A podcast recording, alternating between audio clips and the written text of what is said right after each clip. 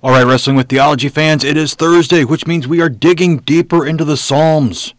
I am Pastor Doug Minton here with my shovel to dig into God's Word with you. This week we're going to look at Psalms 62, 63, and 64 to see how we can joyfully rejoice in God's salvation. And we begin right away with the superscription for Psalm 62 to the choir master, according to Jeduthun, a psalm of David. Jeduthun is probably an unknown musical term or liturgical term. It appears in Psalm 62 and in 67. However, Jeduthun was also the name of one of the Levitical singers with Asaph and Heman in 2 Chronicles 5:12. He was also the father of Obed-Edom, Obed-Edom, in whose house David had housed the Ark of the Covenant in 2 Samuel 6. So could be that it was a tune that he wrote, or it could be just simply something else that goes along with it. We're not exactly sure. But here we have a great psalm to look at. As with all 150 of them, they are all great psalms. For God alone my soul waits in silence. From him comes my salvation. He only is my rock and my salvation, my fortress. I shall not be greatly shaken. How long will all of you attack a man to batter him, like leaning like a leaning wall, a tottering fence? They only plan to thrust him down from his high position. They take pleasure in falsehood. They bless with their mouths, but inwardly they curse. For God alone, O my soul, wait in silence, for my hope is from him. He only is my rock and my salvation, my fortress, I shall not be shaken. On God rest my salvation and my glory. My mighty rock, my refuge is God. Trust in him at all times, O people. Pour out your heart before him. God is a refuge for us. Those of low estate are but a breath. Those of high estate are a delusion. In the balances they go up. They are together lighter than a breath. Put no trust in extortion. Set no vain hopes on robbery. If riches increase, set not your heart on them. Once God has spoken, twice I have heard this. The power belongs to God, and that to you, O Lord, belongs steadfast love. For you will render to a man according to his work. So far, Psalm 62. Why do we keep silence in worship or in life? In worship, we take the moment before the prayer of confession for self examination so that our hearts and our minds are prepared to truly say to God that I am a poor, miserable sinner who justly deserves nothing but temporal and eternal punishment. In life, we understand that there are also times that we don't have the words to say something. At those times, it is better to say nothing than to try to make something up. Just reading through the September 2021 issue of the Lutheran Witness magazine. Whole thing about death and the services around death. And one of the things was the pastor being at the bedside in the hospital room with a person on hospice or a person whose future is not necessarily all that certain. And sometimes not having the words to say, but just the mere presence of the pastor as standing there in the stead and by the command of Jesus gives comfort all the same, even without saying a word.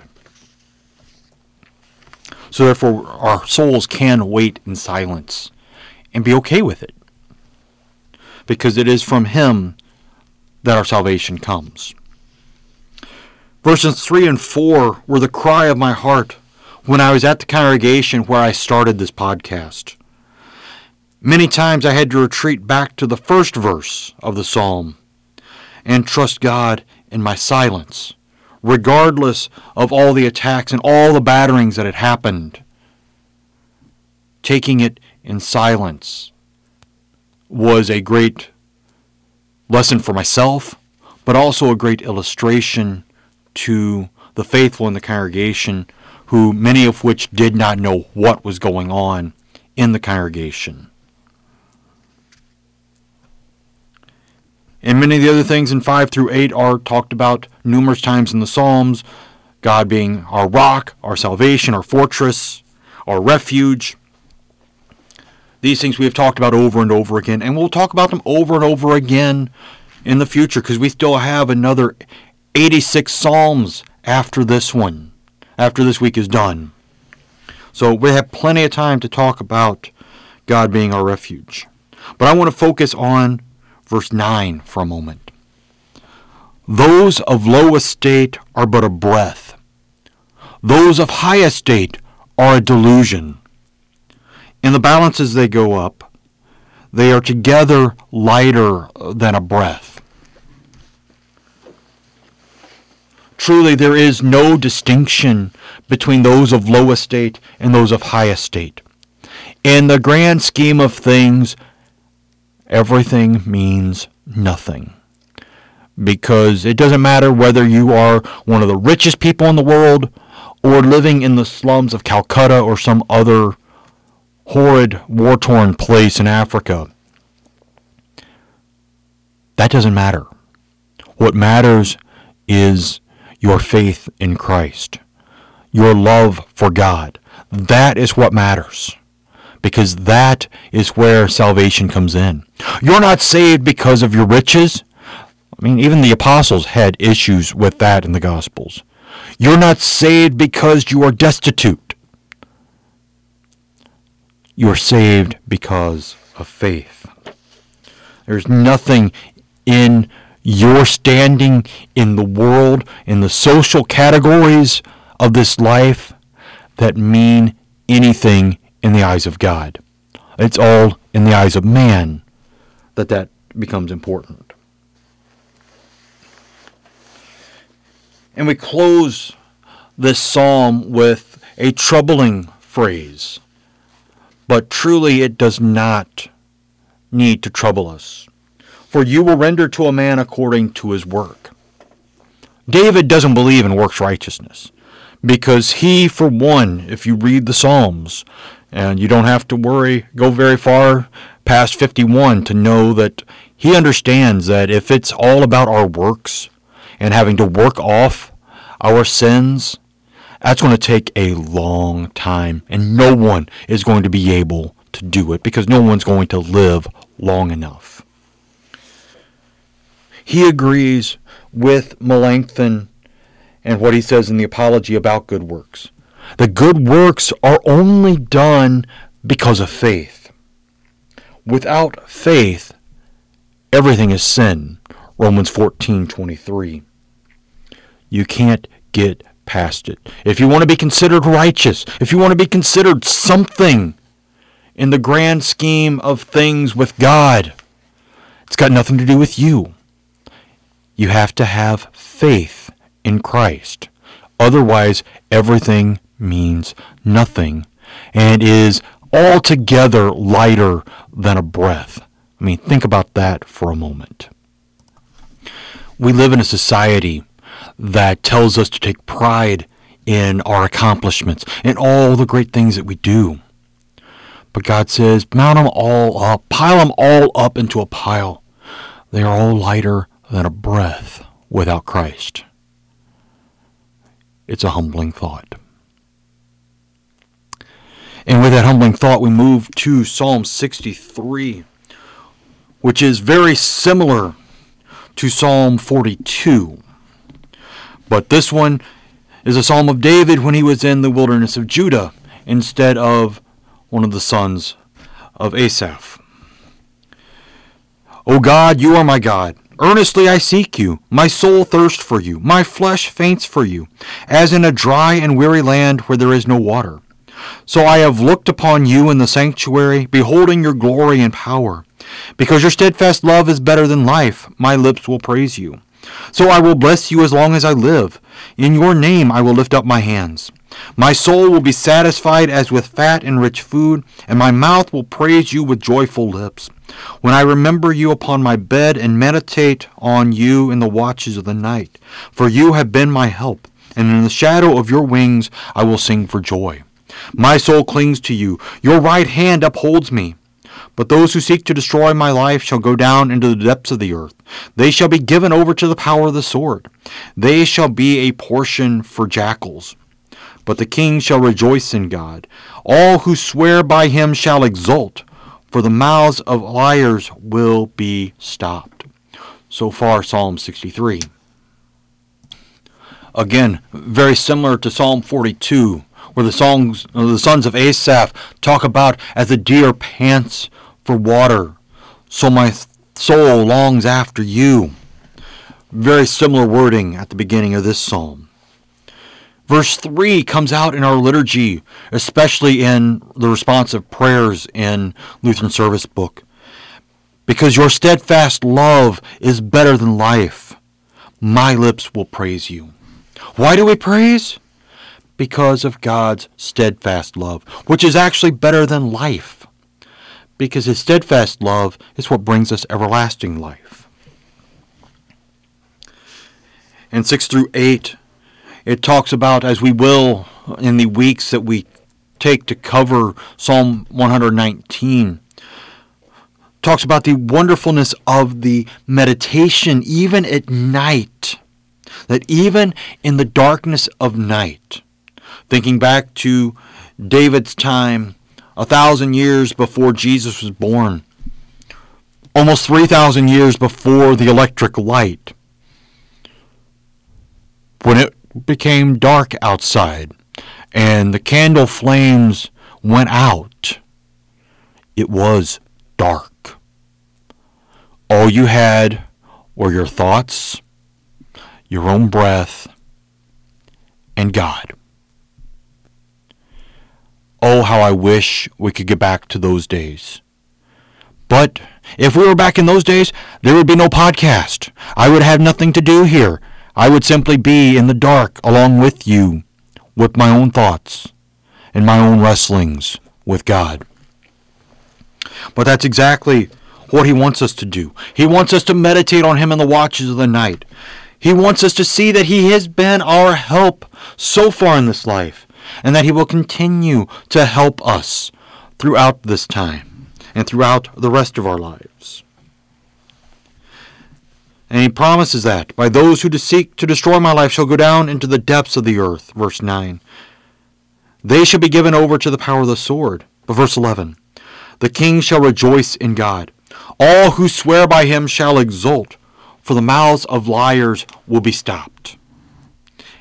And that is the exact point of our praise.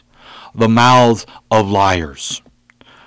The devil being the father of all lies. John 8. His mouth will be stopped. He will no longer accuse us because there is no condemnation for us who are in Christ Jesus. Because Christ has taken away all the condemnation and nailed it to the cross, buried it in the tomb. So we can rejoice and be glad in Him. But this week's Psalms continue on in a humbling manner. As we move to Psalm 64, to the choir master, a psalm of David. Hear my voice, O God, in my complaint. Preserve my life from the dread of the enemy. Hide me from the secret plots of the wicked, from the throng of evildoers, who whet their tongues like swords, who aim bitter words like arrows, shooting from ambush at the blameless, shooting at him suddenly and without fear. They hold fast to their evil purpose. They talk of laying snares secretly, thinking, Who can see them? They search out injustice, saying, We have accomplished a diligent search. For the inward mind and heart of a man are deep. But God shoots his arrow at them, and they are wounded suddenly. They are brought to ruin, with their own tongues turned against them. All who see them wag their heads. Then all mankind fears. They tell what God has brought about and ponder what he has done. Then the righteous one rejoice in the Lord and take refuge in him. Let all the upright in heart rejoice and exult. All right. What is the complaint that David has in this psalm? He wants to be preserved from the dread of the enemy. And what enemy? The Philistines? The Moabites? The Amalekites? No. The devil the world and his own sinful flesh. That's who he wants protection from. That's the dread. Those are the enemies who seek to destroy our faith, who whet their tongues like sword, who aim bitter words like arrows, shooting from ambush. We have the problem still today. This is why we wrestle with theology is because we have these same enemies. We have these same struggles, and we need to be prepared for them. And that is the problem with life in this world. Verse 6, the very end of it, the inward mind and heart of a man are deep. Genesis 6 5 says, The Lord saw that the wickedness of man was great in the earth, and that every intention of the thoughts of his heart was only evil continually. Anyone who believes in the historicity of the flood, yet does not believe in the actuality of original sin, needs to go back and reread the flood because the flood happened because of the original sin inherent in man. That every thought and every inclination of his heart was only evil continually. If that's not the doctrine of original sin, I don't know what is. Jesus says in Mark 7, starting in verse 20, What comes out of a person is what defiles him. For from within, out of the heart of man, come evil thoughts, sexual immorality, theft, murder, adultery, coveting, wickedness, deceit, sensuality, envy, slander, pride, foolishness. All these evil things come from within, and they defile a person. It is from within that all these evils come from.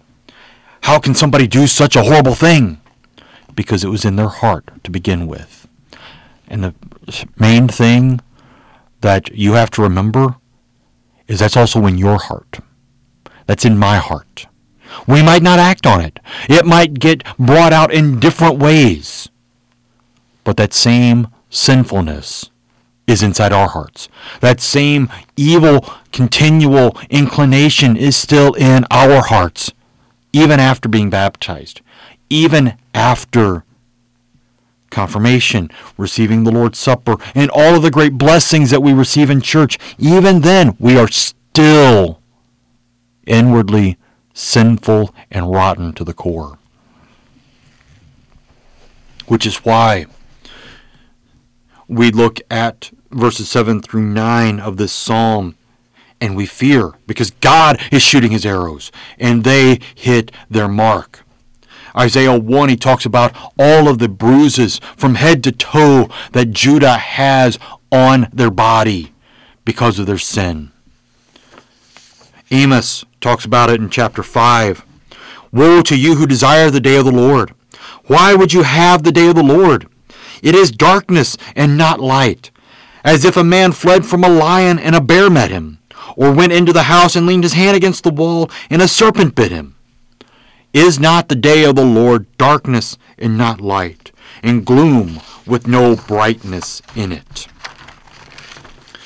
If we want to look at ourselves and try to say, What a good boy am I because of all the things that I have done, but we have very little room in our lives for Jesus and for faith and for growing in that faith,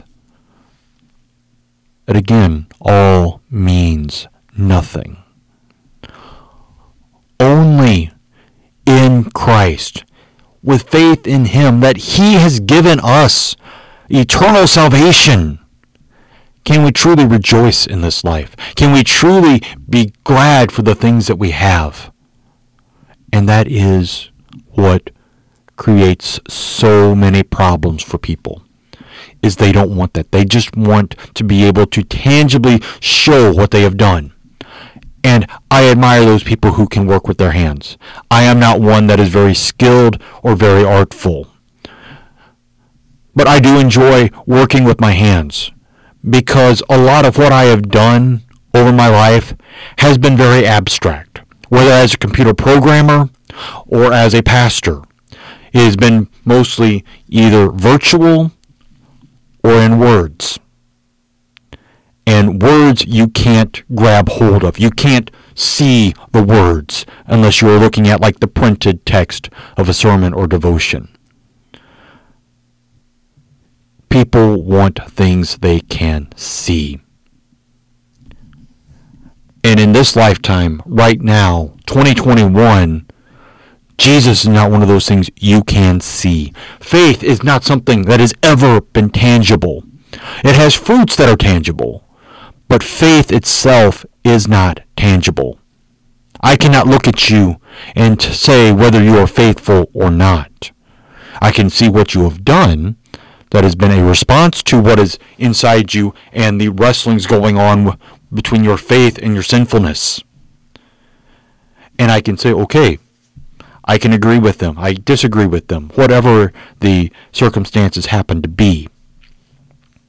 But we like physical things, which is why when man first started to fall away from God and started setting up his own religion, there's always statues and idols, things that they can see with their eyes, that they can touch with their hands, that they can worship because the idea of an abstract God scares us. Because the abstract scares us. But God is abstract because God talks about faith, love, hope, joy, peace, patience, kindness, self-control. These things are not very visible. They are not very tangible. They have tangible fruit that is a blessing from God. But again, they are very abstract in nature. And we want physical. And God says, you don't need physical. Just trust in me. And I will see you through. And that is what David wants us to see from these. And especially we'll see it next week when we cover Psalms 50 or 65, 66, and 67, some of the great psalms of thanksgiving, coming off of these songs of humility to be able to see God at work and thanking him even for the abstract. All right, this is Pastor Doug Minton. I thank you for taking these moments to dig deeper into the Psalms with me. I encourage you to be back on Monday for the Confessional Corner. Listen in on the mornings for the moments of meditation, and come back Wednesday for Pro Wrestling America, your favorite fantasy wrestling league on the internet, and especially on this podcast, as we seek in all things, in the serious and the very deep things of God, but also in the lightheartedness of even fantasy pro wrestling. That we seek to deepen our faith so that we are more equipped and more ready to wrestle with the theologies that surround us today and every day. Amen.